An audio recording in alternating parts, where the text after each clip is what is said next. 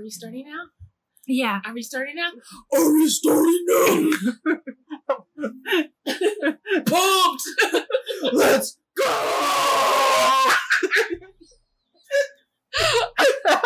Ryan Hi. held off on us a and little welcome bit. to an next episode of the Lunch Break Podcast. Um, which is a lie because right now it's dinner time. I don't care what anybody says. Yes, I have dinner. It's almost eight o'clock. Yeah, I tend to have dinner earlier, Mm-hmm. and I've had people tell me like, like early, like if I get off at five, I'm having dinner at like five thirty six. Oh yeah, that's Um, really early. Yeah, But that's like old people early. that's what I heard too. But I'm like, it's not old people early though. It is. My grandma eats dinner at five. But I get off of work at five, so why am I waiting to eat?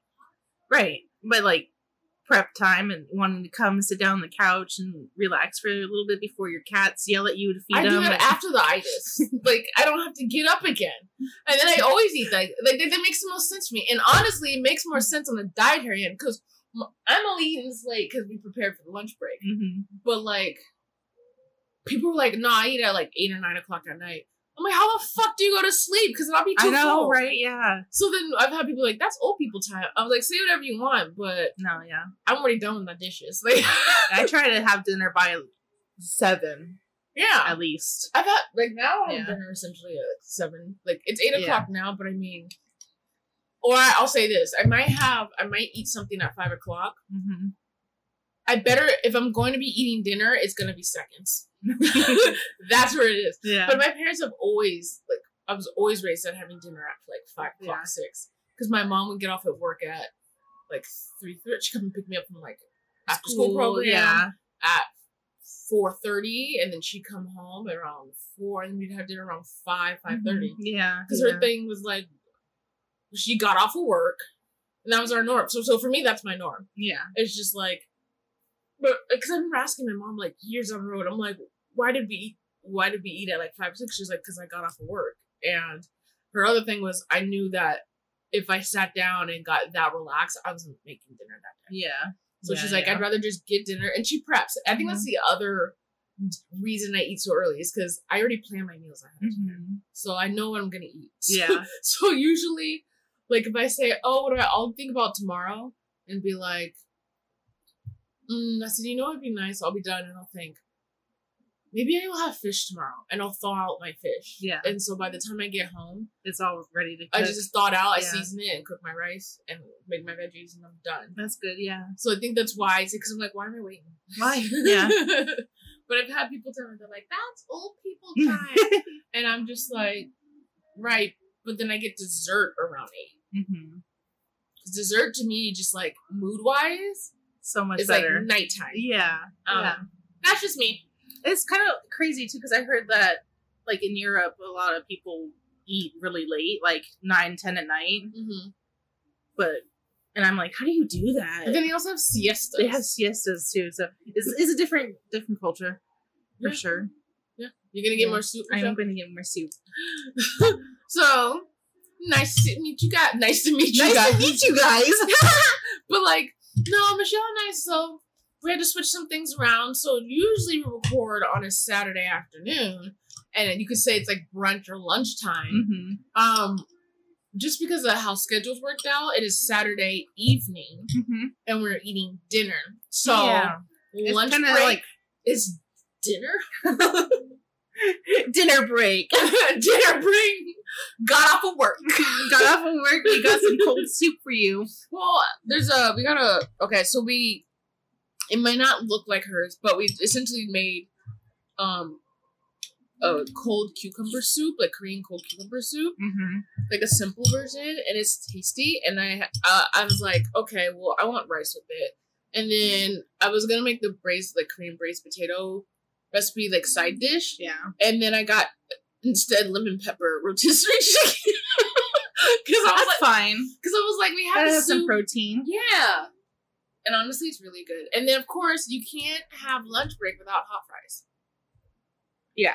Like Gotcha. just the stable. Yeah. The Catholic Church has anointment oil. We have hot fries. Bless you. Bless you. Um, you just see the Cheeto fragments on the and the crunch. the body of Christ. Jesus, our cheese lord. sorry, not sorry. she can say she was raised It's okay. I went to Catholic. school. yeah, exactly. Yeah, I can say I was literally saying that in eighth grade. So. oh my gosh. But so you hear a little bit about that. I think the food's really good too. Yeah, so we got cold cucumber soup. It was so good, spicy. Mm. Um, we needed a little bit of food with some soul in it. Just to Um, heal us from this adventure we went on. well, and here's the thing: is I expected to go on the adventure, and I'm still hurt. and you're still hurt. yeah. I want I want to start by saying this break. It's episode what forty seven, Yeah. and we're reading or we'll be talking about the House of Eve Mm-hmm. by um Sadeqa Johnson, and we've read one of her previous books. Before. Yeah. Um, we read uh, The Yellow Wife, which was also a historical fiction story inspired by Mary Lumpkin, a mixed race um, enslaved woman who was sold to Robert Lumpkin, the piece of shit jailer, the jailer. Yeah. who owned Half Devil's Acre. And I want to note and say that it's, I say inspired because I believe the book was written based off the life and isn't always historically accurate. So I want to say, you know, she. T- I want to take. She highlight the most important things in the life in the character stories, specifically talking to the Yellow Wife. Mm-hmm. Um, but I'm sure she had to fill in her own pieces and bits here to make the story. Yeah. So since I'm not a historian and I didn't go, It's like loo- loosely based Yeah, off of yeah, someone, yeah. but not not true facts yeah. because she wasn't there when it happened. Oh, thank God. Yeah. but like the other thing is too is the House of Eve.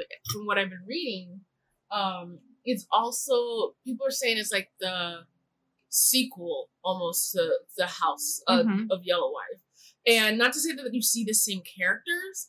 But the stories you have someone who was enslaved, and now you have like speed up to 1950s, where now you're dealing with like all the isms racism classism colorism Sexism. sexism Colorism. yeah. yeah you're dealing with all the isms Mm-hmm. and it now is telling the story of not only black women but also women in there in general too Yeah.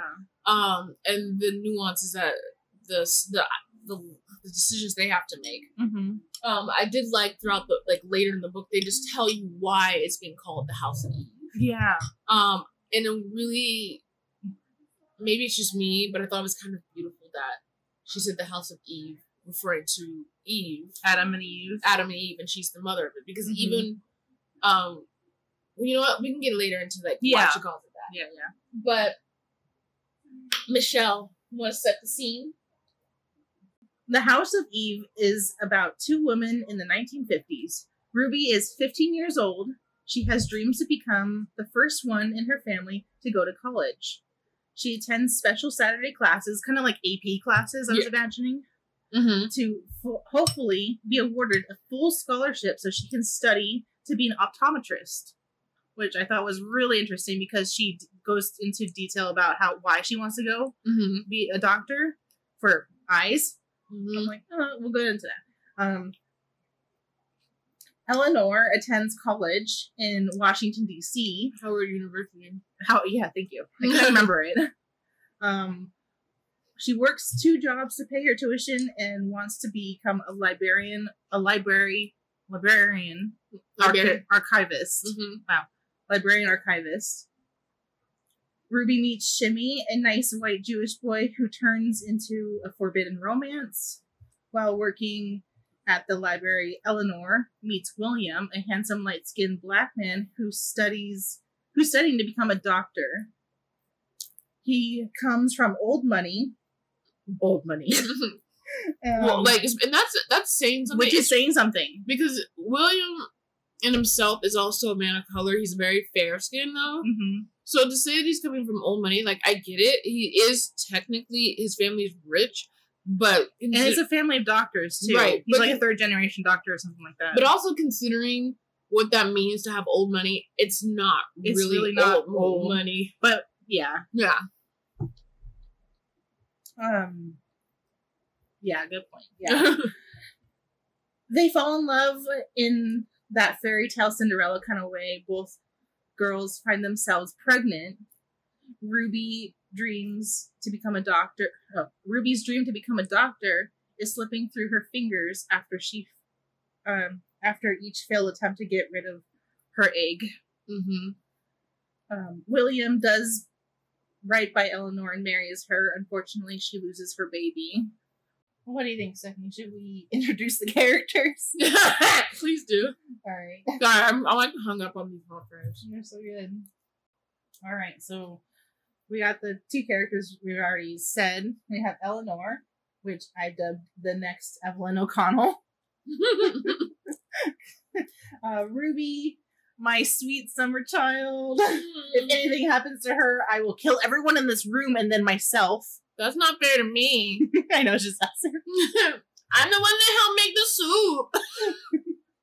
Aunt Mary, um, is um, which was she's like one of my favorite characters. She is. She Yeah. she's literally the parental figure, hmm the mother figure for, for Ruby. Ruby, yeah.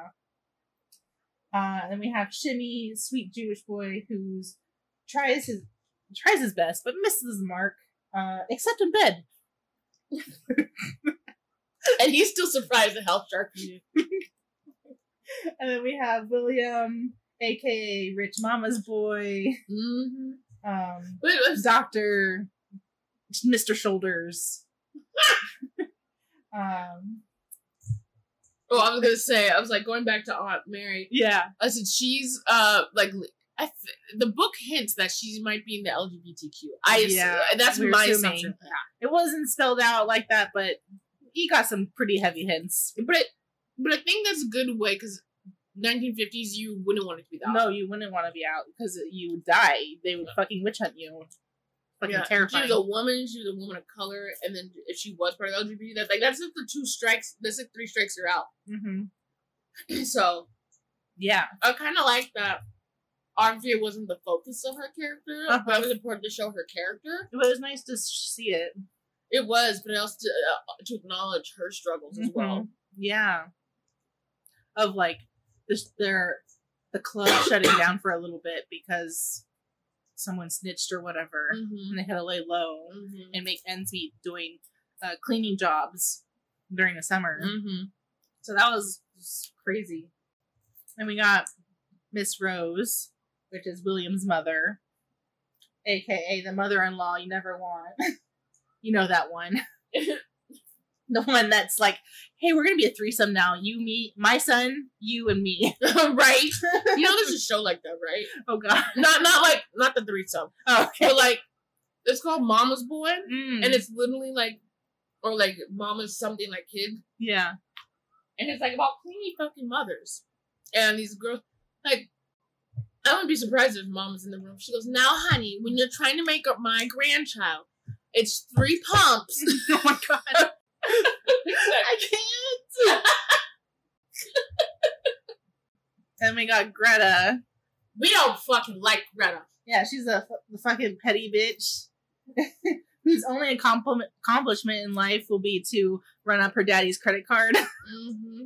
She's the Like, I think the she's, iron she's um Eleanor's nemesis throughout the book. She is. I do think it's ironic that she's telling Eleanor throughout, like, you'll never be one of us. She'll be da, da, one da, of da. us, and she Like, marries and then- William. Well, I think dude, she almost makes it sound like people have their claws on William hmm kind of situation. Like, we own him, you can't have him kind of. Because she, Greta and William were planned to be married. Right, Well, not planned, but, you know, his mom had an eye on her to be like, oh, that's going to be his wife. someday. hmm And I think it's funny that she was so busy harassing Eleanor that even like a year and a half into them being married, she was still single. Yeah, that was kind of funny. I was like, "Oh, you're still she- single? What the fuck is wrong with you? Yeah, she had her heart. So she she's like, I'm getting William. I just want William." I'm Um, just like, we're passing it family. and then William's like, Yeah, no, I see her like a cousin. Ryan has a sister. hmm I was gonna say, you mentioned Ruby, right? Mhm. her forbidden romance. I- Yeah. so she's young. She's like what, 14, 15? 15, yeah. And she herself was a child of a young mother. Her mother had her at 15. Yeah. Um, so you can kind of see the um perpetuate like what do you call it? The familiar like the not the curse, but like a pattern within A the family pattern, of doing yeah. that. An unfortunate pattern, yeah. Mhm. And then the boy that sh- the forbidden part is because he's white, Mhm. specifically Jewish, which to me, I know Michelle and I were talking about this earlier, is an important fact to state. How the hell are you Jewish? Okay, because let's say he, his name is Shimmy, or specifically Simon, and they call him Shimmy, Yeah. and he loves him some Ruby. He adores, He adores her. her. His mother is a piece of crap, though. And that's where I was telling Michelle, I'm like, I don't understand how you can be Jewish and to know how that feels. It's all about classism. It's about classism, it's about money. money. It's about so you're at the bottom of the totem pole because you're Jewish in this time period, you Yeah. know? So who else are you gonna pick on to make yourself feel better? exactly. Yeah. Which, Which sucks. yeah. I was just like, maybe not not do that. Right. And it sucks that it happened and it- Yeah. it's still happening. Yeah. it's interesting. It literally made me uh, several times made me like I was like this book continuously like anything in society is dealt with so many contradictions. Yeah. So many things where I'm like, okay, but this is okay. Right? or like I was telling Michelle earlier because we were discussing it. Like how how even You know, the pre discussion before the podcast Yeah. where we discuss it. Yes, yes, yes. but I was like, I was like, I find it interesting that these girls, you know, back in the day, it's not the first time I've heard about it, are sent away when they, especially teen moms, are sent Mhm. away to a specific home Right. for so many months to have the child, and they just come back. And and this isn't their the girls' stories are sent to a specific home, which they call the gingerbread house, is a nickname. Yeah. And the part that I find interesting is that you have these nuns here. You would think being a woman of God would mean that you would have some compassion. Right. Um, You think that, but then but you I'm hear about Catholic. the church. you, yeah. You hear about the church and all the terrible stuff they've done throughout history. yeah, You're like, well, yeah. Yeah. And I say specifically Catholic because these are these are Catholic nuns. Right, yeah. Um, but I just thought how uncompassionate they are. They're they're not compassionate at all. Like if anything, the Uh-uh. part that I just think And they're pregnant. and they're pregnant. They have these girls scrubbing floors, wiping down, kneel like like like they're prisoners. Like they're Right. wor- like you Oh my god. I had this one note where I was like, is this a home for girls or a military operation? Like Mhm. like bunker. Like what the hell? yeah, to do the laundry, take the trash out, wipe the floor, scrub the floor. Right. And I was seeing like, okay, I get doing chores and stuff because you're like they're free, but like, really, why do you have to make it so back backbreaking? right. It's a punishment Mm-hmm. because you, You fucked. uh, yeah, you tempt, you were tempted Oh into God. the All the nuns into just having sex. But the right thing is, I'm like, they're not trees. They didn't do this by their fucking selves. Yeah. Like they didn't do this by themselves. And then yeah, and the men are just like scot free. Yeah, that's the thing that like even I bring up in my notes where I say for the longest time, but even like without even being an adult, it always irritated me how easily society gives men the choice. And I say the choice, The easy way out. the easy way out. Because people say, well, women can leave. No, they can't. They first still have to grow the child and then put it up for adoption or whatever their choice is going to Mhm. be, right? Right. And which is why people get upset when they, with women, well, for all the other things with abortion. But I feel like that that is one of women's options where they don't have to go through that right. because I will state I do not have kids right now, but I have I know people who have kids, and people take pregnancy for granted.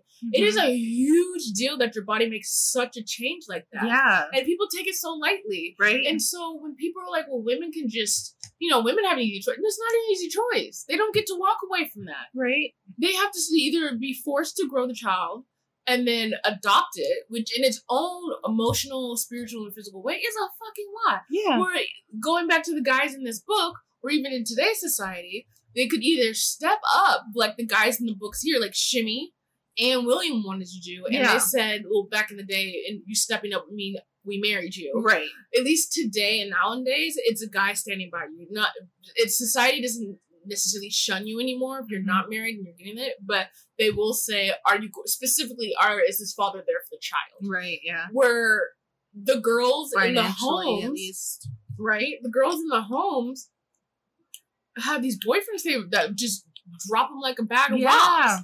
And I'm like, this man or this woman or the woman, this man, like he just he can start his he can start his life somewhere else. He can literally be like, all right, well, I'm getting a new girlfriend. Yeah. There was a girl in there that bless her my heart broke for her. She, the one that wrote to him, wrote to her boyfriend. That one, but the one that really broke my heart, besides all of them, Right, yeah. was the girl who was there for the second time Oh, because the house that she cleaned for, the husband who was what twenty seven years, like something like that, because it's a real story. yeah, It's based off a real it's a, person. yeah, it's based. I She was raped, Mhm. sexually her sexually not once but twice. twice by that same man, Mm-hmm. and he put her there. And then the wife, because of of course, because the sense of jealousy and all this shit, had the nerve to be jealous, upset, and was calling her a skank and all these Right? things. Then- Why is it her fault? Like, Well, because that, because it's 1950s. What is she gonna do? Get mad at her husband? right?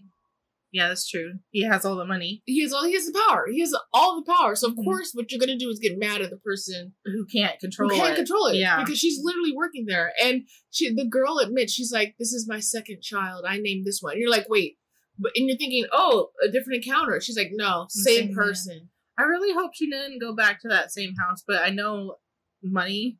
Mm-hmm. But like, just maybe find another job somewhere. I don't know. Go go live with your How? aunt. Because I think it was a woman of color. I know. How? I don't know. Hmm. But yeah, the other girl that was with them who wrote to this boy, and he never wrote back. Uh, yeah, yeah, And they like literally ripped her child from her, her Yeah. arms. yeah. That child was supposed to go to William, right? William and Yeah, because it was a boy. it was a boy, but then there was like, oh, it has like a lazy eye or something. I was like, really? This is a birth defect. Yeah. I was like, really? All right. Mm-hmm. So they're gonna take it and put it in a home, and she was like really upset because he's not gonna make it. Speaking about- like, mm, About that, I thought it was ironic. I mean, I'm not surprised, but the nun lied. right, I'm like, aren't you a nun? right. She's telling you, saying you gotta be honest and like blah blah blah. You have a boy. You have a boy. Here's a healthy girl. Yeah. I mean, like, just tell me this straight. Did the child, the first child, live or not? You're replacing this child with someone else's. Mm-hmm. Anyway, That would just make too much sense. but all these nuns, super like. You're having none of it. I was like, you guys need to like fucking chill. Get it? None of it. Michelle was like, chill. And I'm like, I made fun. the light bulb just like flickered on. I was like, oh. But like, we're getting a little ahead of ourselves because I thought it was interesting because Michelle, you brought, I asked you what you thought, and you almost didn't finish the book. You said, yeah. I don't know if I wanted to talk about this or not, though. Hmm? I don't know if I wanted to talk about this or not. Um. so, I mean, I could. I'll tell you. Um, so Mikey and I are trying to have a kid, mm, and it's not going well so far. So this book really hit hard for me because mm. she was going through miscarriage after miscarriage, and I was like, I haven't. There's no miscarriages, but like to conceive is. Yeah. I'm like, it's so fucking hard. people just think it's so easy. yeah, Well, I think it also is like, in comparison, if you're going to compare yourself to the characters, Mhm. they were mm, like 18, 19, 20. they were. It was yeah. 1950s too. Yeah, But you're they not- were so young. Like even Eleanor, she was 19. yeah, got married really young too. Yeah, I yeah, I mean, I and that was happening to her. I was like, holy fuck. so it kind of aligned a little Mhm. bit. I mean, in my way, it hasn't happened to me, but like in ways where you had the story of Ruby, where I guess the author brought up like her her reasoning for writing this book was because she wanted she was wondering about what happened to black women or colored girls who weren't assorted to if they didn't have the money to go to a home and have the pregnancy what were their like, what happened if they did go? yeah, if they and, like, go. Who would want these babies? And she Right. researched that. I thought that was really interesting too. Right, but I also like the fact that she brought up if they did not have the money and they were not white, Mhm. what were their options? It was slim to none. yeah, And the only options that they heard was either you just you just suckered it up and you raised a child, or you, went down south somewhere down family yeah, or whatever. family. And I have a family member that that's their story. hmm Their story is that they're I'll say my grandmother specifically, so it's it's women, but like she unwed, had a child, left them with her parents, and then moved up south, like to try to get money, moved to another state, start a whole new family. Oh wow, So yeah. I think they were married by then too. hmm But the thing is that like But that first child was left with her yeah, family. with her family. But Yeah. the thing is, is like it wasn't an act of like neglect. Right. It was like I'm a single mother, Yeah. and then later found out as well that like I'm I'm a single. But then like later on, when the person was talking to their siblings when they were in like their mid twenties, they said, "Don't please don't hold any grudges against her because she had six kids after you."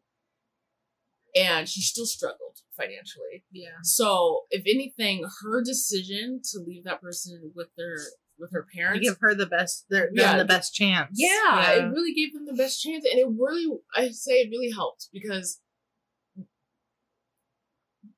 yeah, it really helped in that situation. So I can't imagine doing that as a mother and making that decision. It's not an easy decision, no, it must not be easy. but it's also like when you have the, with Ruby's story where her mom, her mom. was a young mother and Mhm. left her with her mother hmm excuse me. And then she le- was living with her aunt for a period of time. And that kind of reminds me of a little bit of stories of both my parents in, Yeah. in ways. So while I'm very fortunate, very, you know, in a way to have both my parents raise me, um, I can't imagine like the decisions people were making during those times as well. Right. Yeah. Um, but I was just like, dang, like, and how that trickles down Right. as well. And like the simple, simple urge of, ugh, I hated, I hated that Shimmy's mother used that against her in order to Right. get what she wanted. Mm-hmm. I kind of wish he would defy his mom and just gone after her. He was. I know he was there, but like I wish he was. I don't know. Afterwards, I, after I don't know. I think Shimmy, while he, like you said, talking earlier, as optimistic as he was, He's young, dumb, and naive. yeah, very, Very naive. Because he's in his little bubble, yeah, um, his world, and then he goes off to college for a little bit and comes back, and he's like, "I've seen the world, and you're like, Ruby. no, no, no, no. I've I've talked to people and I know what you're going through. And he's and like, yeah, you probably know a little bit more now, but it's not exactly everything. You, you before can't you- possibly know. right. And the thing is that before you didn't have a window, now you have a window to look through and see it, but it still doesn't mean you understand it. Mm-hmm. Mm-hmm. Yeah. And that in itself, because he wanted to marry But Ruby, that in itself would have been its own struggle. yeah, it would have been a really huge struggle. But kudos to him to actually want to learn, to actually want to um I don't know, be more optimistic in the world, you know? To learn about everyone else's cultures instead. Yeah. Yeah, Huh. and I don't, and the thing is, is like he wasn't learning about different cultures. He literally was learning about racism. I know. Well, if you Well- think about American culture, Yeah, yeah. You go to college and see the protests and at Yeah. there. Um, but yeah, I think it's important to note that I wrote in my notes too, because some things like I can see certain patterns based off the first book of the Yellow Wife, Mm-hmm. and I was doing a little research online. I came across a little snippet from a site I found called the Washington Independent that said, in many ways, Eve is a spiritual sequel to Life, underlying the racism, classism, gaping opportunity gaps that spilled from slavery and reached into like a vast, uh, leaked like a vast oil slick across centuries, contaminating all of its path. I believe that's a great analogy for what how this book shows the difference between Yellow Wife and the 1950s, where while you don't have enslavement, Mm-hmm. you still it, the ugliness of racism Right. still drips into the next decade. Yeah. The next, it's still affecting people, and even to this day, you can see it in 2023 right. you can still see that leak And the thing that's annoying is people look at it and they go, "It's not that bad." You're like, "No, this is not supposed to be here." That's why. Yeah. What do you mean it's not that bad? It's still bad. Yeah. but yeah, I just and because of that, because I just so surprised like how separated, and segregated America was to the point that it literally created two different cultures Mm-hmm. and two different worlds. And Shimmy, I love him, but he kind of got on my nerves during the book. Like Yeah. he's so optimistic that he's unrealistic. Mm. Simply beca- um, because he triggered me. Like Yeah. it's not his fault that this is such he's so naive to blatant racism. Mm-hmm. But man, how many times are you going to? Excuse you. Uh, how many times are you gonna look Ruby in her face and in so many words tell her she's overreacting? Yeah. Like, Right? like how do you tell a person who's a victim of racism that she's being overly cautious? Yeah. Is it over exa- over? Because he doesn't see it in his own life. Right. He's in his own, like I said, little bubble. Pop it! And she, she, yeah. Yeah, he just could never go through with it because he's not, and she still talks about yeah, a woman of color. yeah. Sorry, we got toasted sesame seeds for the soup. It's so good. But I want to bring it back for a second. Mm-hmm. Back to the nuts. Oh, okay. How? How are you making this back backbreaking work, right? Mm-hmm. And then blaming the girls, Right? and and supporting racism Mm-hmm. because even even in the book they show that it's, it's integrated. So you do have some blacks and white. It's like I should say I think we should I shouldn't even say that. I should Yeah. say they allow women of color to go to that place. Yeah. Um, but because money and greed. and greed. And you can even see the racism where they go to pray and they're handing out books and they give the white girls each their own Their own good, book, their yeah. own book and pretty good condition mm-hmm. down to when they come to the colored women they have to share a book and it's torn to bits Right. Because they're stuck in a society that allows it to happen. but i just find it hilarious you're a woman of god why Yeah. why are you hating on these children It's probably like a power move to keep to feel powerful.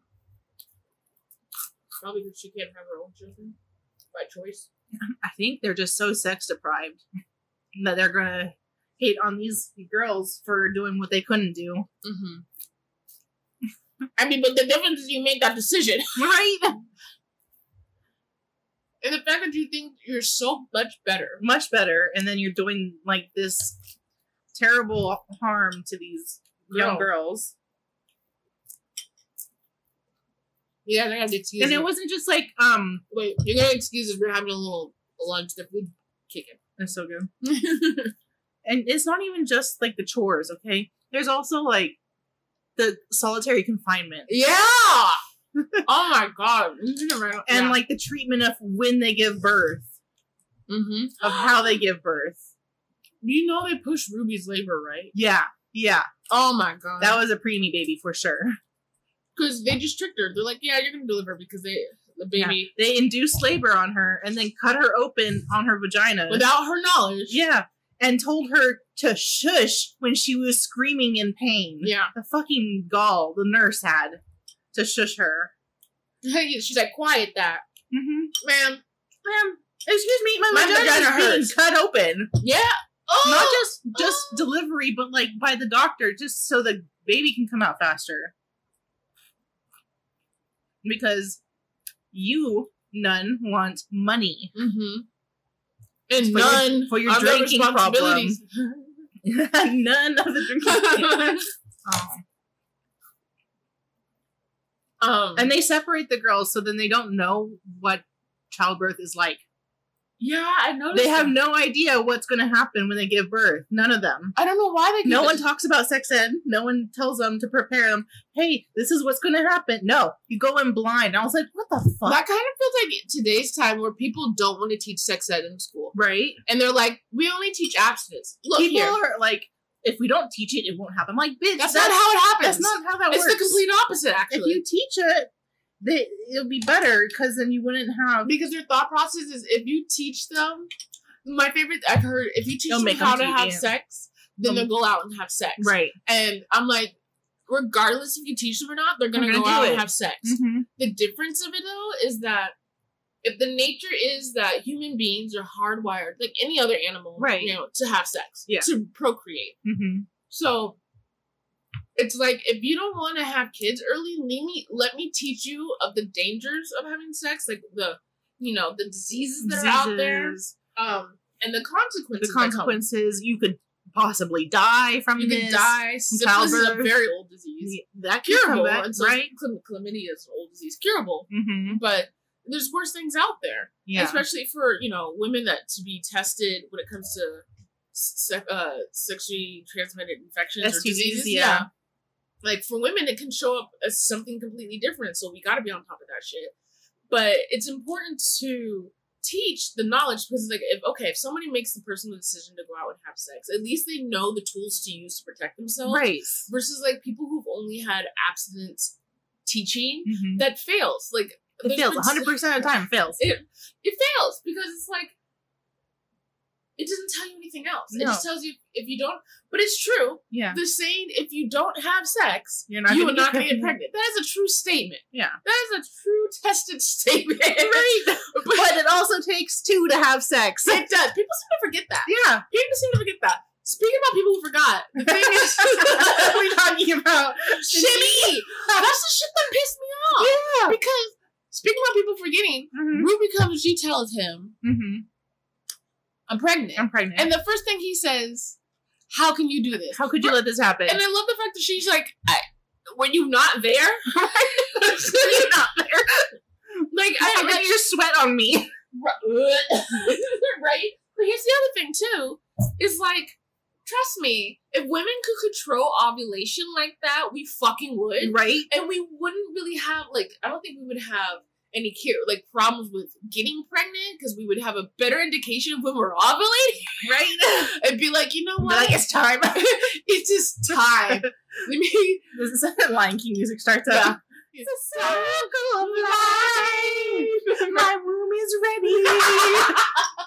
exactly. Everybody comes and dance and just a ceremony. but like, yes. But it's not. Like, I, I love the fact, like, guys out there, Mhm. please note. Hold on. We come, what's the broadcasting? We bring you this news from Lunch Break podcast about women's menstrual cycles. the most important thing that you, well, not most important, the first thing you should realize and acknowledge is women have no fucking control over that. It's not like we have no control. my god, they get so surprised. Oh, you're on your period? Well, how could you do that? Like, like it ruined their plan, Right. Baby, I was gonna wear cute white shorts. It Yeah. ruined my plan. Ruined my plan. If you surprised, imagine how I feel. Right. and it's happening to me. yeah. Like, and so it's just like, oh my god, it just annoys me that like it's the quick, just like dismissal of like taking off the jacket of responsibility and just handing it over to the woman and be like, how could you get pregnant? Right. Well, see what happened is sperm egg Your sperm. my egg, right? My egg was in the same place. Yours, your You, soldier, you had to come to me. yeah, your soldiers were not staying. come, they had to come to you. Literally, they had to come to you. Yeah.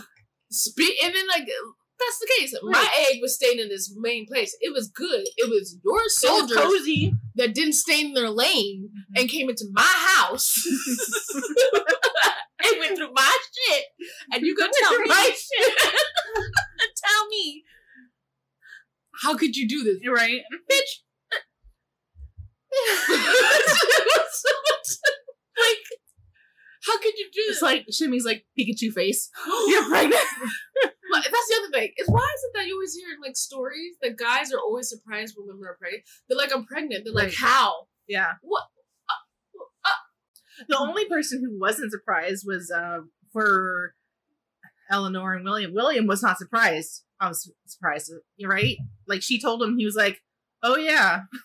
I was like, "You planned this, motherfucker." Well, here's the thing: is William, speaking about because they did the pull out method.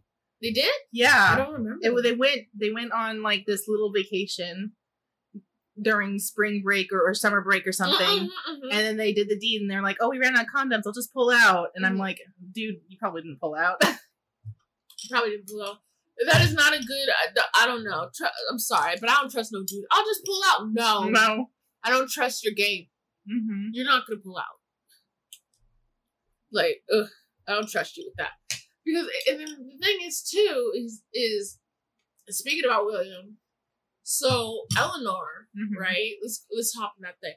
Eleanor, with William, suffers two preg- suffers two miscarriages With him, with him. And I say with him because you later find out with the second miscarriage, which absolutely broke my the heart. first one, The first one was when she was in high school. right? And he here's the thing too, is I admit, is he said when they first time had sex, have you done this before? And she, by like lack of like not telling him, essentially, Mm-hmm. never said she wasn't a virgin. Yeah, He just kind of assumed, and because she kind of phrased it that way, Right. he made that assumption. yeah. But my thing She's is, like a little sneaky. I was like, right? But here's the thing. Maybe I don't know why. Maybe I'm just I don't want to sound insensitive, but I just don't understand why he was so fucking upset. I can be like I understand in that moment he was upset about you know, like the pregnancy. he was a virgin.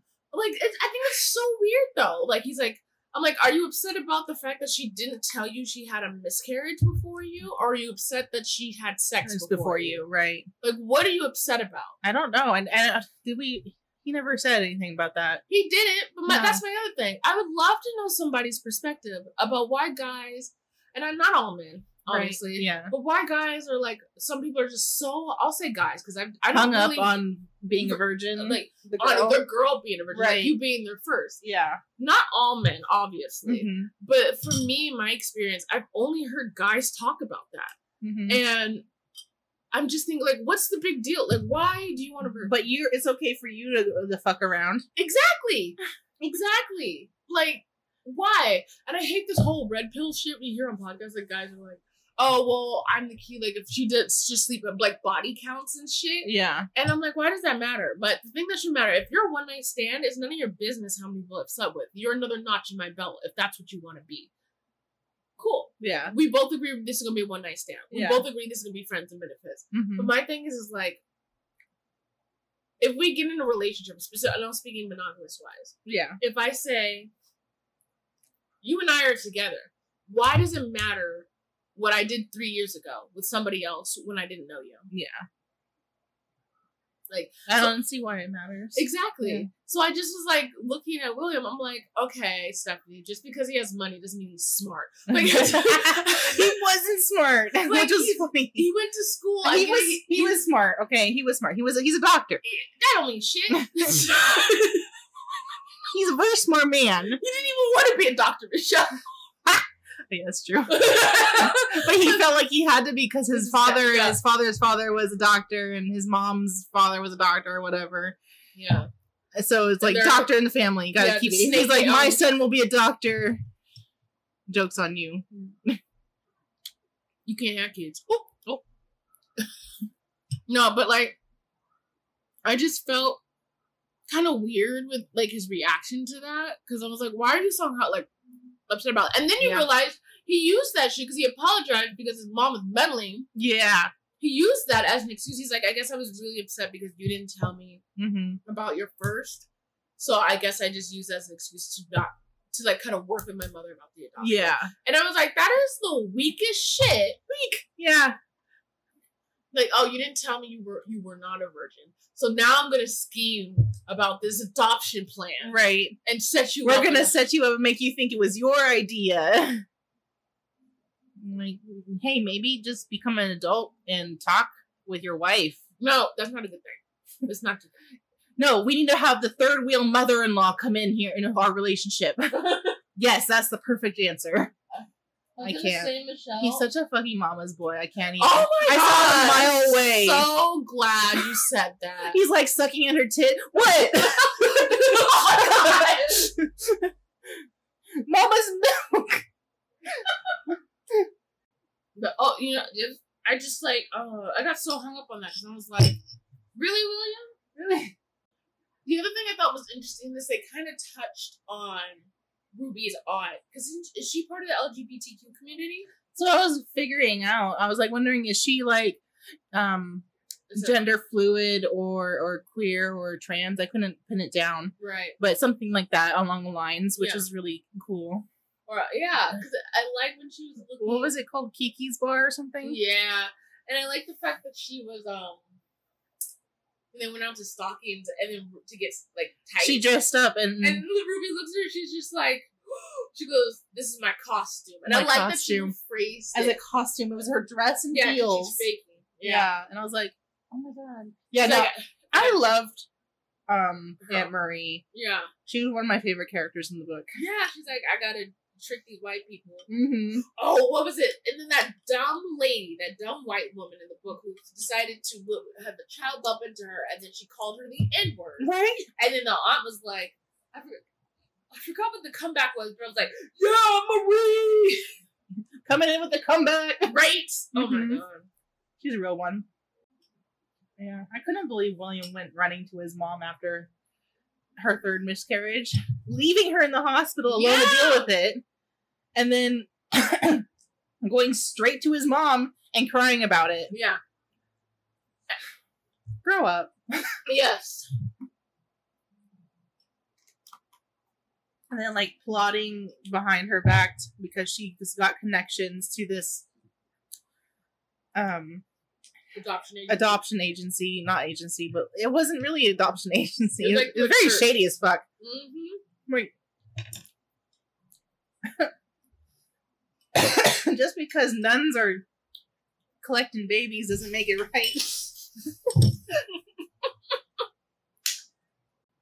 I think the person who pissed me off, like, there's people who continuously piss me off about the book, but the person who really upset me was Ruby's mother. Yeah. Yeah, she was a young mom, yeah. but like, she blamed Ruby for her life, Mhm. that, or lack of life, almost. Not lack of life, she's not dead, but like, but like the opportunities that have been missed. Right. And I'm like, that's so unfair. That's so unfair to put on a child. exactly, just because a man left you Yeah. and didn't want to have anything to do with you. hmm And then when her boyfriend, the pedophile, decided to kiss Ruby, I was a little annoyed with Ruby, Oh but I think she, I know she's young. Yeah. But that's why I was like, why would you fucking do that? I was Where like, don't do this. she, if no. she needed the the bus money fare, and he's like, oh, give it to you for a kiss, and then proceeded to French kiss her, and like grab rope her. yeah, on her breast, and her mom came in, and he's like, I didn't do it. She tricked me. She tricked me into doing it. I'm like, what? What do you mean? A 15 year old girl is going to trick you into? right doing and something. The, and then the mother didn't even believe her own child. Mhm. I was like, what the fuck's wrong with you? I couldn't believe she didn't believe her own child. Yeah. And she's like, you fast ass. I'm like, way to project. Right? Yeah. And kicks her out, and she has to go live with her aunt, which is probably best because her aunt actually l- loves her Yeah. and cares for her well being. Yeah, I was like, why do you feel like you owe this woman anything? Because she would like constantly talk about like wanting to go to school and like then I don't know give back to her mom. Well, I think it's so normal to want to have that relationship with your Yeah. It is. and that you'll look for it in any form. hmm But I agree. Yeah. And it's crazy to think about that. Ruby has a child that's like the same age as her mom, mom's child, because her mom got pregnant around the same time as her. Yeah. So it's like, They would grow up as sisters if they weren't going to live together, yeah, if that happened. right. But it didn't. And then you see her actually caring for this child. And I'm like, yeah, I get it. Like, she's older now. She can take care of this child. A different mindset. It's a different mindset. You're still a crap mother. but, like, I was, like, wondering, like, how long is it going to take for her to drop this child, too? Because, like, I'm like, you don't have the best track record. Even if you were young, I'm like, still. yeah. Maybe stop being petty. I don't know. I don't know. You can go down a dark tunnel, Yeah. but it doesn't want acknowledge that because I can see where the mom built up the resentment. Not to say that it makes sense, Right. but I can see it. And it's so hard to turn around and say, well, you, why do you even care? You should. What child wouldn't want a relationship with their mother? Mm-hmm. Yeah. I think it's a very natural. It's very thing. normal, very natural I think, thing. yeah. So I think it's the opposite when you don't have that, and you see you can have that. Mm-hmm. Sorry, guys, this meal's busted. You know the wildest thing I learned about reading this book? Mm. The the Hob Hobbin Hobgin Hobgin test, Okay, sounds. What is where they take her pee and Yeah! they inject it into frogs to see if she's pregnant. I was like, what the fuck? This is wild. So I looked it up and it's real. This It shit, was? This shit happened for like a 20 years, 20, 30 years, where they actually did this to shitting me? frogs. Yeah. To see if you're pregnant. And it worked. It, worked 100% of the time. Well, not 100%. Like 99% of the time, it worked. No fails. I wonder what it is. The only fail was a human error. They said Mhm. where they didn't read it right or whatever, but like it worked, and I was like, "What the I'm fuck?" curious about They- the. Fr- is it a specific frog? Mm, it was, I think, yeah, yeah. Um, Okay, strange question. it's, it's fucking wild. strange look it up. question. Strange, strange question. How the hell did they figure it out the first time that that worked? Like, who was there? What I think it happened in South Africa, if I'm correct, from my memory. The guy was experimenting either with, uh, probably something with like male fertility or something like that, some bullshit like, or something sex, and then like happened upon it with the with women's pee and like That pregnant pregnant pregnant women's it- pee. Yeah, because it wasn't. If To they, see they tested if- on the frog. The frog gets pregnant. So no, so like no, it wasn't like that. It was like the frog would start ovulating. oh, that one. That one. Yeah. And they wouldn't have their own froggy eggs. It wouldn't be human hybrid like stuff like that. No, I, that's what I meant was ovulation. Yeah. It was Damn, just, it was that just sounds like the, some it ice like a reaction. Right? It was just like a reaction to make the frog start ovulating, and then it, was- So it if- turn out you're pregnant. So, if women's, if pregnant women's pee would be injected to the fro- a female frog, yeah. and then the way you would tell she's pregnant is if that female frog started ovulating. Mm-hmm. That was a sign that the human attached to the pee was pregnant. Was pregnant. Yeah. I'm just thinking, like, part of me was like, somebody was like, you know what? Fuck pregnancy test. I got this frog. Well, there was no pregnancy test back then. True. That was it. I wonder if they found a DNA or something like in the frog that can test like the, human, like women's urine. That's probably what happened. It's I- probably I- spurred another thing for the test. I wonder if they took a bit of that and they're like, what if we put this in a pregnancy, like a form that we oh, have now? Right, yeah. For pregnant, and that's what we like, and it's on like a piece of paper and it's real sensitive, and it's not you being you. Well, now I think they could just test the hormone levels with your own pee. You wouldn't have to put it with the frog DNA or anything. true, but that's not as accurate. We need the frog. we need the frog. Imagine you go to pet stores, you're like, I need the frog. I think it is a specific frog, but yeah. The poor I frog. know. You know how pissed? I just imagine it like, know pissed I'd be if somebody's like, we gotta test that so and so is pregnant. I need to inject your blood with her urine. like, right? like, uh, I love learning little history bits about that kind of stuff. It's so weird and crazy. right? Michelle, eat your hot fries. I think you really liked the soup. I did. it was so good. Wait, oh, so in San totally different from what we're talking about right now. But in San Diego, we're having a heat wave right now. Yeah. Um,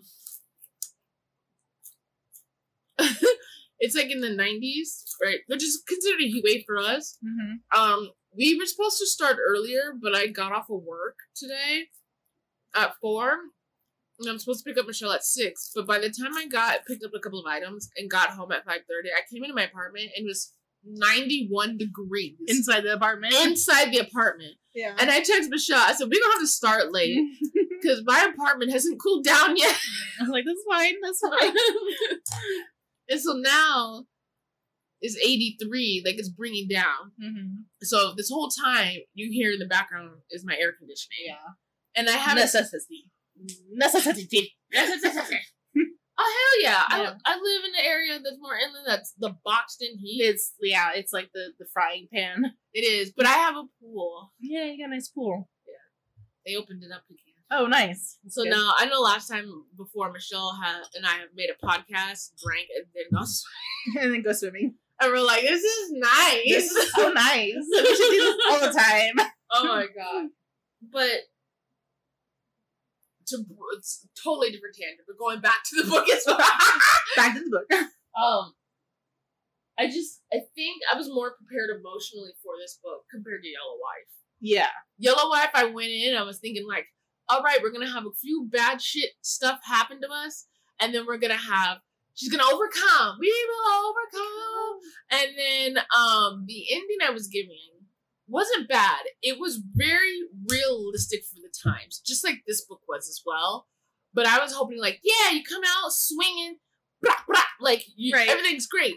And the reality of it is with with white the yellow wife, the story ended with a sad but very but it was just like how do you explain it? It's it's like a very like kind of bleak happiness almost. Yeah. Because sorry, if you guys haven't read Yellow Wife, go out and read it. And I'm gonna spoil the ending for you guys. Yeah. But like with the Yellow Wife, she never escapes. Like my thing was that she's she escapes being enslaved, and you know It's just like a different type of slavery. um she ends up staying enslaved, Yeah. birthing five of his kids. yeah. But the sacrifices that she made, the trauma that she went, was to try to better her children. Mm-hmm. And so, in in one way, you're like, wow. For me, at least, I was like, this is not the ending I wanted. Mm-hmm. But it sounds very, it's very, a very realistic ending. Yeah. And I feel I saw the same thing with this book.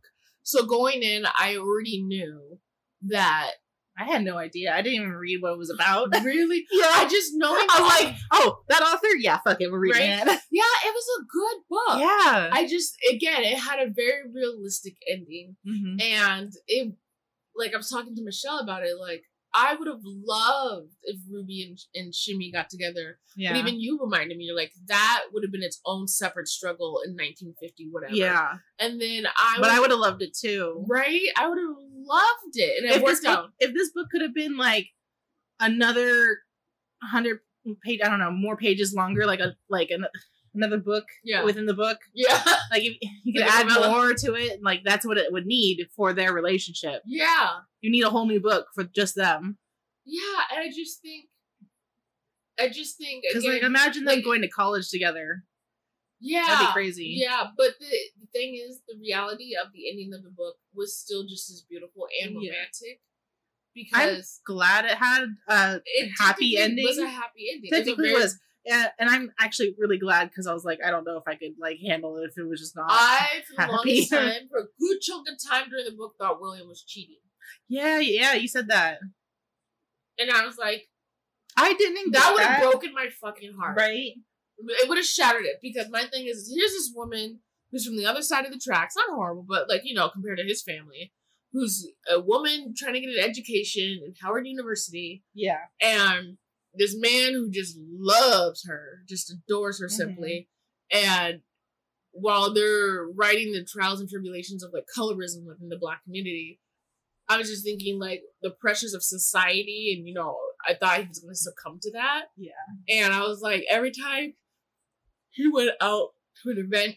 Or was staying wait for residency for work, or Mhm. I was like, oh, you're just waiting for it. You're I'm like, just waiting for like he's gonna cheat We're not gonna have this happy couple. Yeah, I thought he was gonna leave her wayside. yeah. I really, especially when she was pregnant too. Mm-hmm. Um, only to be flipped around when he thought she was cheating on him, and I was like, Right. William. And then that's when I thought he was cheating because he had cheater's guilt. That's Yeah. what I thought. Yeah, I that's thought he had cheater's guilt. I was like, ah! that's a weird phenomenon where it's like if the cheater is sneaking around cheating And then he blames it on projecting bla- it on yeah. your partner. on his partner, and I'm like, so you're upset Mm-hmm. if your partner is cheating on you, while you are the one that's cheating. Yeah.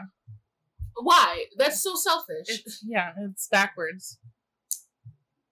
but he didn't. It wasn't. Yeah. It just, as Eleanor said, jealousy doesn't look good on you. Yeah. And I don't even know why he was jealous.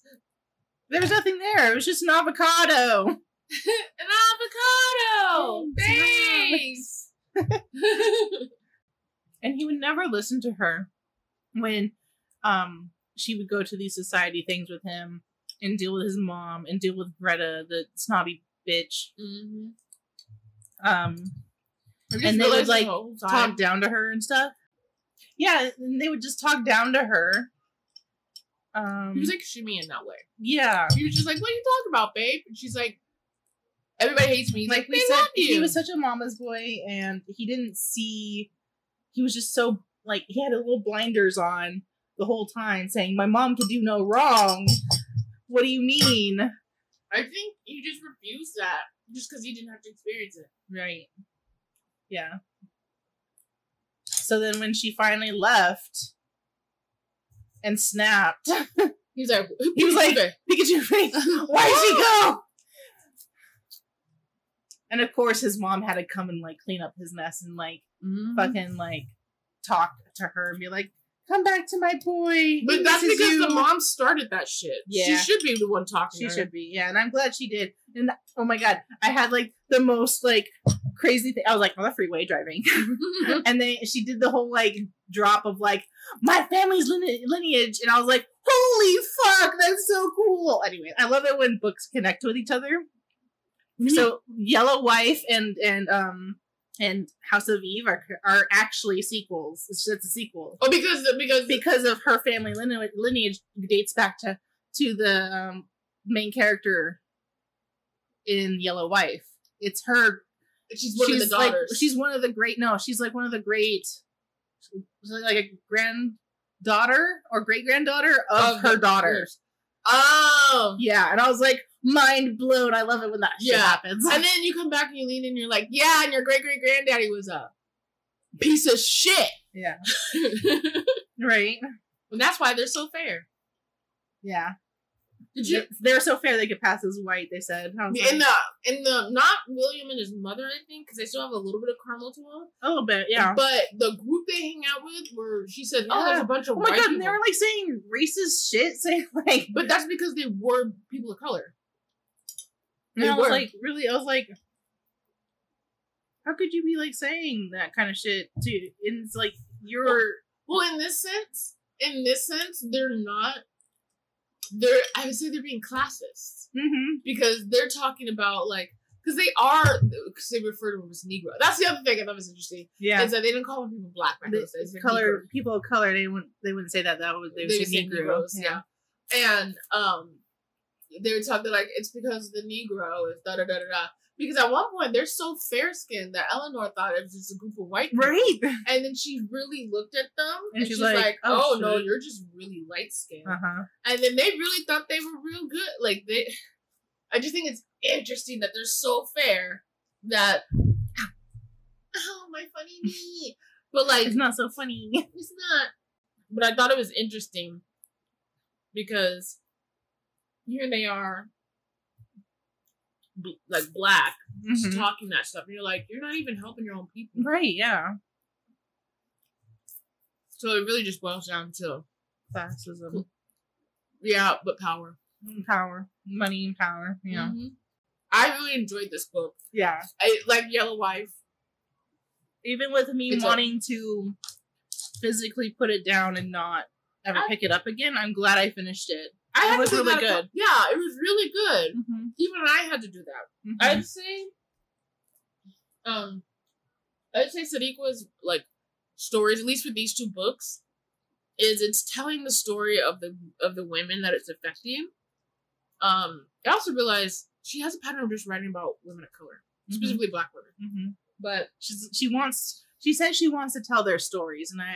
I, I think she does that. a lovely It's way a of doing it. story. Yeah. It's beautiful and the the nuances that have go with it, but it also and it's well researched. well researched. Yeah. But uh, the thing that makes me sad is while you're telling your stories, it seems like most of their stories as well are very heartbreaking. Yeah. Like you don't have these runaway fairy tale kind of situations. You have these. Oh, you're young and you're gonna have to do these This is real life. real shit. life shit at Yeah. a really young age. Uh because even in the Yellow Wife, the main character, she was she was promised to be set uh, to be set free at the time she was eighteen by her father. father, who's right. also her master, and Yeah. he dies. Yeah. Before. Uh huh. And she doesn't get that opportunity. Yeah. I can't even imagine because in the book they describe her her like like curdling scream Mhm. of realizing that she was stuck like that. Oh yeah, I remember that. Yeah, Mhm. and that's the part that breaks my heart. And I think it's like coming up and realizing with the women there is that Ruby comes to realize I have to make a decision in between having this child and she goes throughout the story trying to get an abortion. It just does not work out for her. That's so funny because like um, Ruby's pregnant at 16, and the Universe is like, "Nope, you're having this baby." Yeah, like literally, like yeah, she tried yeah. to get rid of it, but it wasn't happening. Yeah, and they had to do it secretly because abortion back in those days was illegal. Right. Yeah. And Which is trying to begin again. right, in certain places it's illegal. Yeah.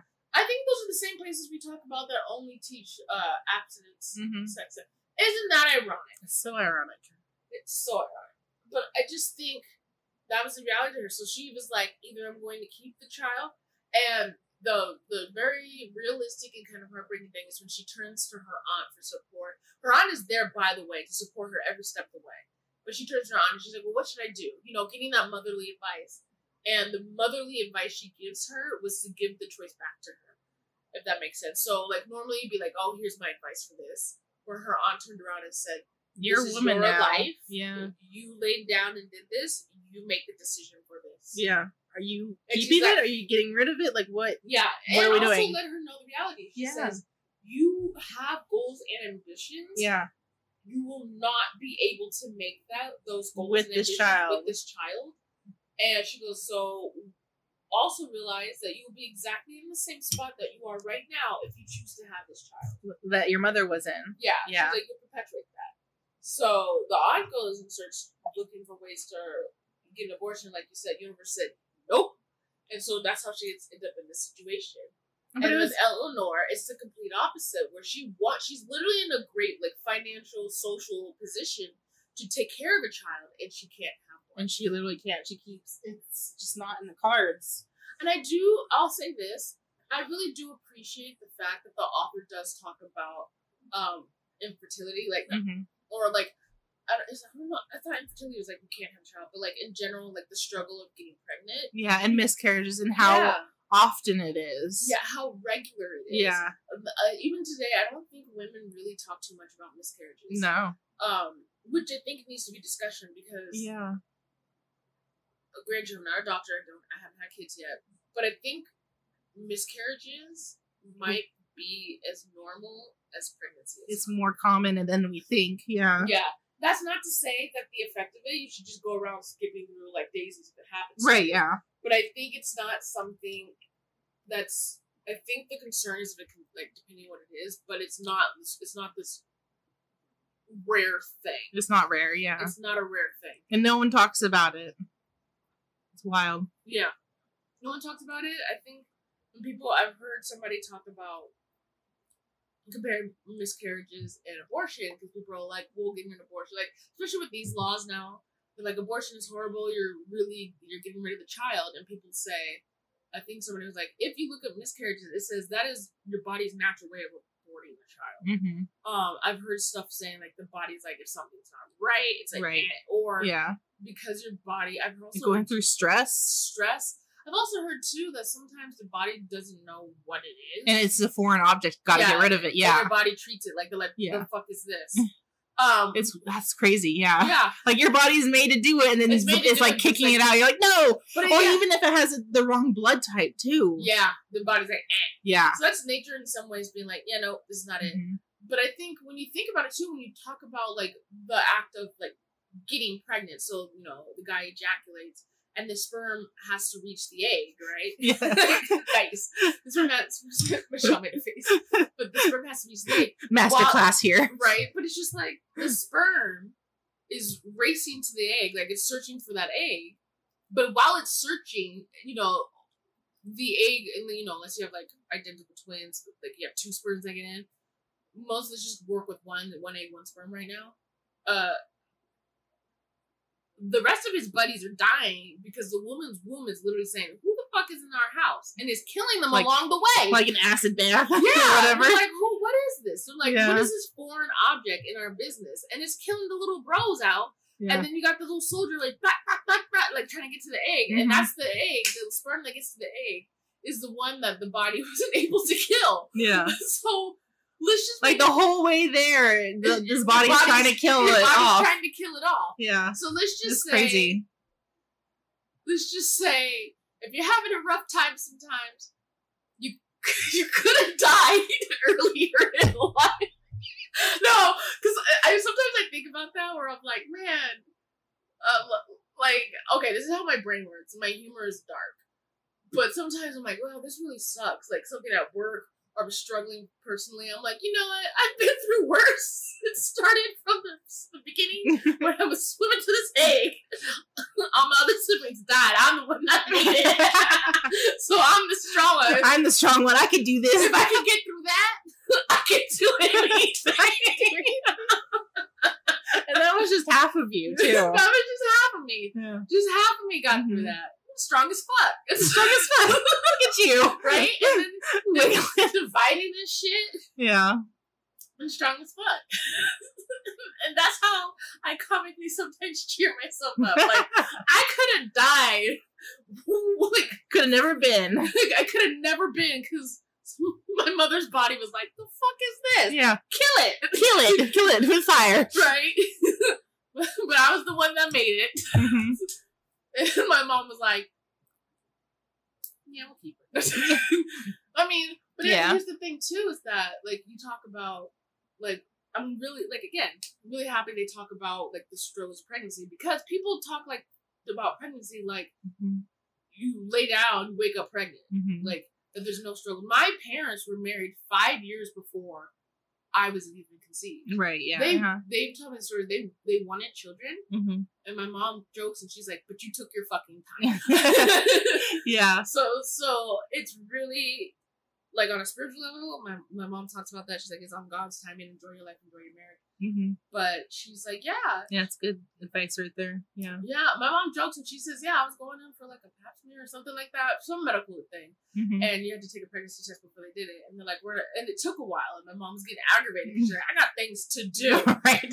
And she just said, "The doctor comes in, we're not able to do this test." She goes, "What the fuck? I've been sitting here for like an Yeah. hour. What do you mean you're not able to do that?" Mind you, this is the doctor she's been talking to, so they know her story of wanting to get pregnant. Oh yeah. yeah. And so the doctor's like, "We can't do the test because you're pregnant." Mom was like, "No, that doesn't make me feel." Huh? What? yeah.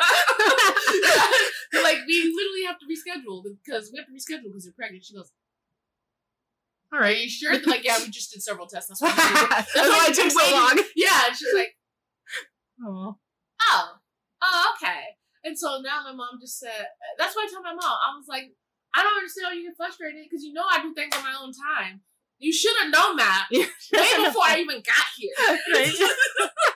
so but i think i think it's important like there's so many things that people like don't consider.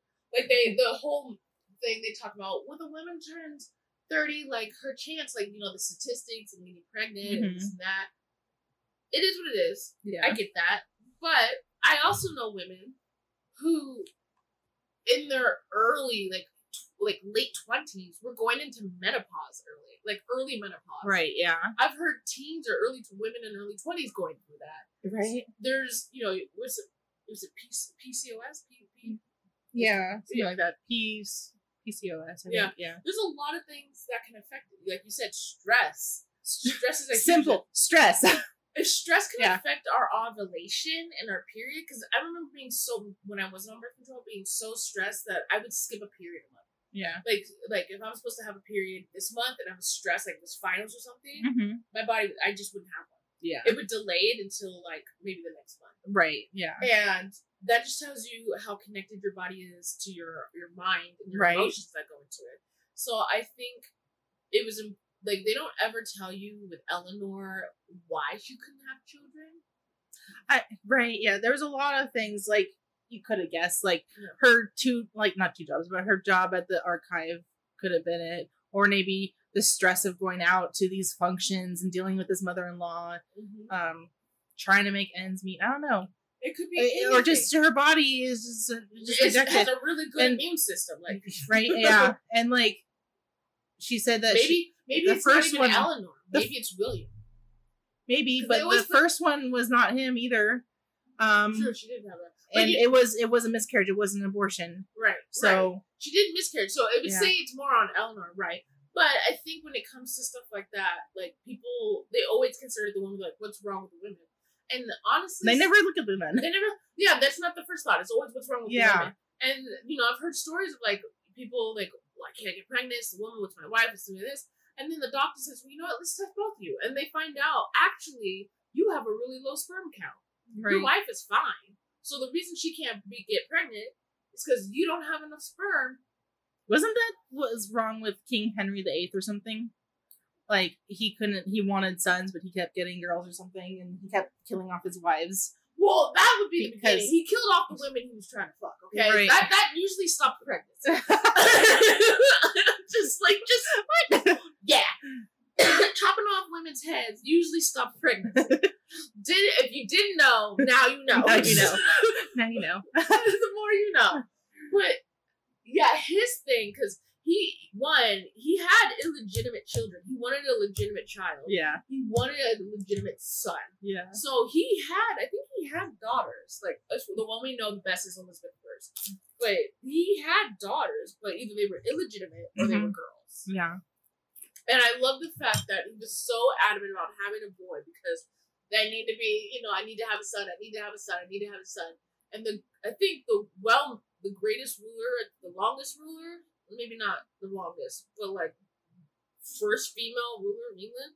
I'm not a historian. I could be wrong. Is Queen Elizabeth I? Right. Yeah. She had She's the a- most famous one yeah, she had such a huge influence on Mhm. the country, and I think it's so hilarious that he had such a focus on having A son, man. A man that is his daughter, his The whole time. daughter yeah. that did a better fucking job than he did. Supposedly. I mean, I don't know. I don't know. I'm not English, so Uh, no, the only thing people remember Henry for is killing his wife. that's true. Yeah.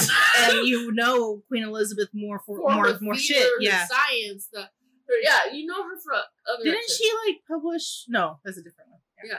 But like other things she brought, you know, brought to the table. So yeah. Well, again, we're not historians. We think about Henry VIII. The first thing I think of is how many women he killed to get a son. You think about Elizabeth the First is how many compliments she's done. Right. So Huge difference. yeah, Yeah. just say. And the irony of it is And that he wanted a son. Yeah. yeah, yeah. And the real irony is he wanted a son so bad, and he was killing his his wives because they wouldn't give him a son. And Yeah. then like you know, speed up, fast forward to the future, and you realize that the sex of the child is determined by the man. Yeah. And you're like, you're you're the problem. You're the problem. Right, because I, I just think it's funny. Again, it shows you how much science has developed. Because the fact that you thought the woman, again, you thought the women would get pregnant by themselves because they're like, how could you get pregnant? You thought they controlled ovulation. How could Right. you get pregnant? And then they're like, I want a son. Oh, well, let me just dial that in on my Yeah. Beep, boop, beep, boop. beep, boop, beep, boop, beep, boop. And like, have a son.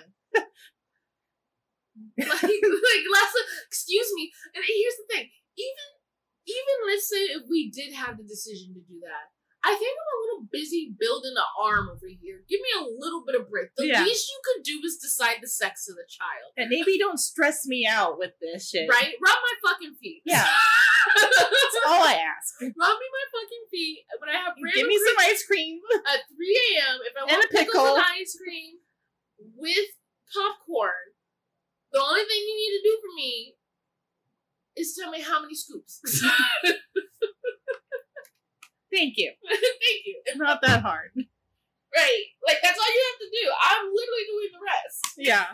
I'm growing a person here. A whole ass person that's gonna piss you off in your life, and you're gonna love them for it. And you're gonna look at me and be like, "Why did you bring this demon into this world?" And you're like, "You helped. This is half of you. This is half of you." You're like, "You see how that child pisses you off? That's your side of it." Yeah. Yeah. I did like how William, when he learned that he they couldn't have try anymore for kids because it was her third miscarriage, and it, after that there was a chance of her uh, getting complications and dying. Yeah. He did man up and not push her to have more kids. Well, He yeah. saw he he saw the value in her and was like, no, I love her more Yeah. than that. You know. Yeah. So say, well, maybe we could try one time. He was like, I would rather have my wife by my Wife. side hmm and have that. Yeah, which I was like, mm, yes, that's good. At Well, least you get because- some there. I've heard like guys discuss like when it talks, and this is not a, obviously not an easy just like No. uh, uh, choice to make. But when it came to a woman giving birth, and I've heard guys say, "Would you choose to save your child, or would you choose to save your wife?" When it came to birth, and most of the guys that I heard, mind you, this is like quick snippets Yeah. of that like an episode on TikTok or something like that. hmm But the guys were like, "I would choose to save my wife." But, Right. like, yeah. not to say that I wouldn't be absolutely heartbroken about my child. yeah. He says, but my wife is my wife. That's my life. I partner. chose her. yeah As my if we- partner. yeah. exactly. And if I can have the chance to have another child with her, I would take that chance to have a child with her than to raise this child on my own hmm and them not have a mother. Yeah. And I think it's another thing too when you've built a relationship, and and it, it you know, and that's not to say that. Again, it's an easy decision to make, but I think it does show the value in someone that husband's like, no, this is my wife. hmm If we, if the doctor says we need to get, you know, rid of this child because it's affecting your wife's health, and the man goes, well then, do what you need to do to save my wife. It might be heartbreaking, but I'd rather have my wife by my side. Yeah. And that that's like kudos to him for choosing his wife every time, which was nice Yeah, because to his mommy see. told him to. I'm joking. I'm joking. he really, Wow. he really does love Ella. He really does. He chose her and he loves her dearly. Like finally at the end of the book he actually goes after her. Yeah. And I was like, finally! with the. With the baby! And then you see his back and she's like, Oh, it's Mr. Back. Yeah, yeah. Those shoulders. I was like, I do like the There we go. Like, and they talk about their sex life, right? And there's like out of the blue, he'd be like, "I want you," and she's just like, "I'm in my moo moo." Like, like I want you right now, you're so hot. I think that's so interesting. Yeah. I've seen also seen They were such a cute couple. yeah. I've seen on TikTok when they talk about that.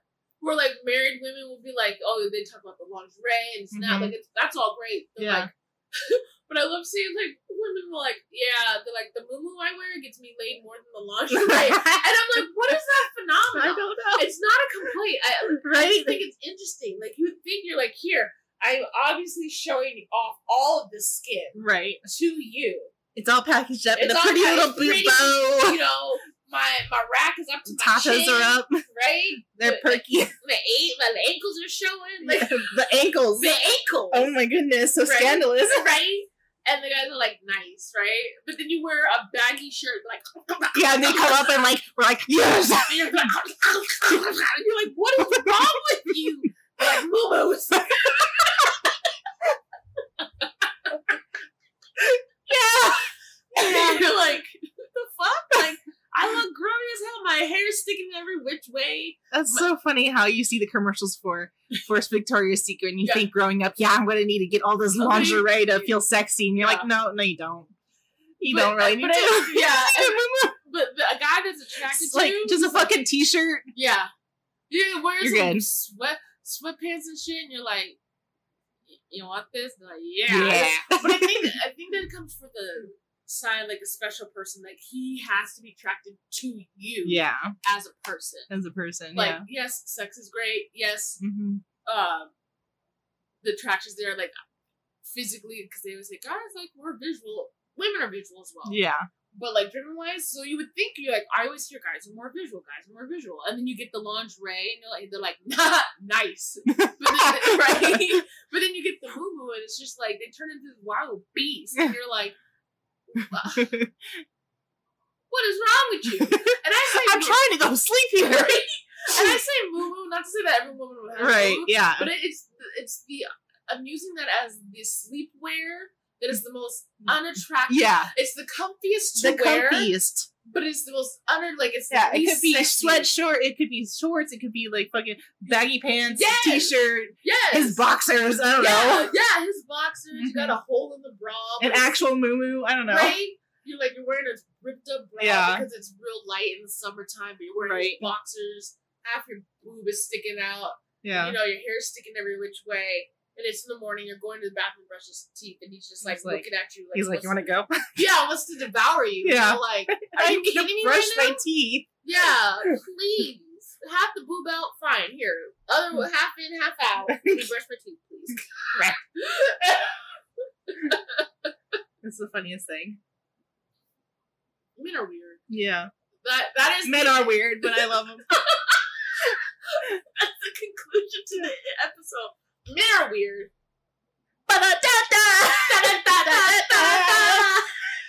See you next week. No. I, no. I mean, you won't see us next week. But, but no, there's a lot of things that, like, throughout the book, I was just, like, with men and women, the differences. But I was being annoyed about it. But the thing that got me the most was, how could you do this? And I'm like, she chose it. Like, she right? It's not like she was like, "Er, yeah, I chose what? Yeah, and then like just like weird spot where like he was like, "You didn't tell me you had sex before me." Well, you you had sex before her, so what are you really upset about? Right? That you may not be the best, but but before we leave, I know that Shell and I have a TBR jar, uh, but we literally for the last two months planned to read these books the way we did Blood Debts and The House of Eve because how plans are because Michelle's going on vacation for two weeks. Yes. So we're getting a chunky book, and we also purposely decided we wanted something like a little kick ass and fantasy. More fantasy. you know. Just some, a, ca- a palate cleanser. yeah. Hopefully, we'll see. Yeah. I, I want to escape reality. Yeah. So which book are we using to escape reality? So the next book we're reading is The Unbroken by C.L. Clark. It looks really cool. I have no idea what it's about. Me either. I literally saw the cover and I was like, I gotta have it. My coworker. Epic fantasy. Yes, I'm I'm excited. You like fantasy. You like sci-fi. I think know. sci-fi. I know I read the synopsis uh, one time and I was like, yeah, we need to read this. but I can't for the life of me remember what it's about right now. But the cover looks awesome. the cover I saw, I have the physical book, the cover, Mhm. and I was like, I want this, and I just kept seeing it everywhere. My coworker was reading, listening to the Audible. Uh, I have a credit, so I might also listen to it. Right, yeah, yeah. Um, but it was just one of those things where I was like, "Do you like it?" She's like, "Yeah, it's badass." Yeah. and I was like, "Well, because there's a second book, oh, nice. there is, so we'll just see." So I'm glad that it's badass. It'll be fun. Some kick ass. That'd be great. Um. Oh, before we sign off, how many sips do we want to give?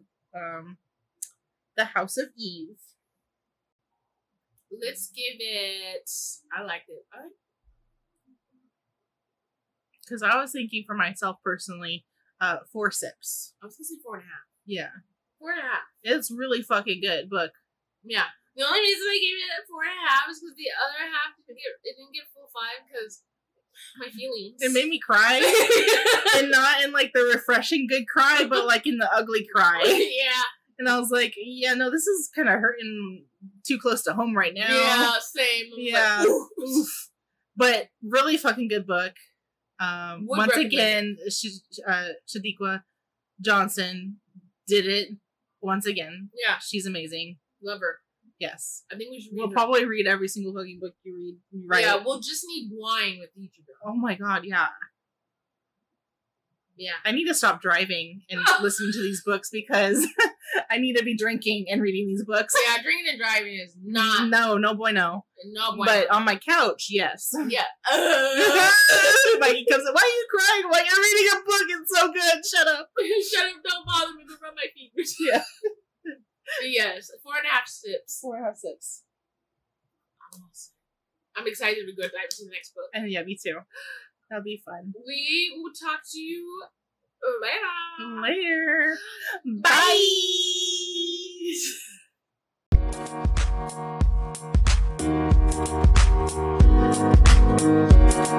Bye.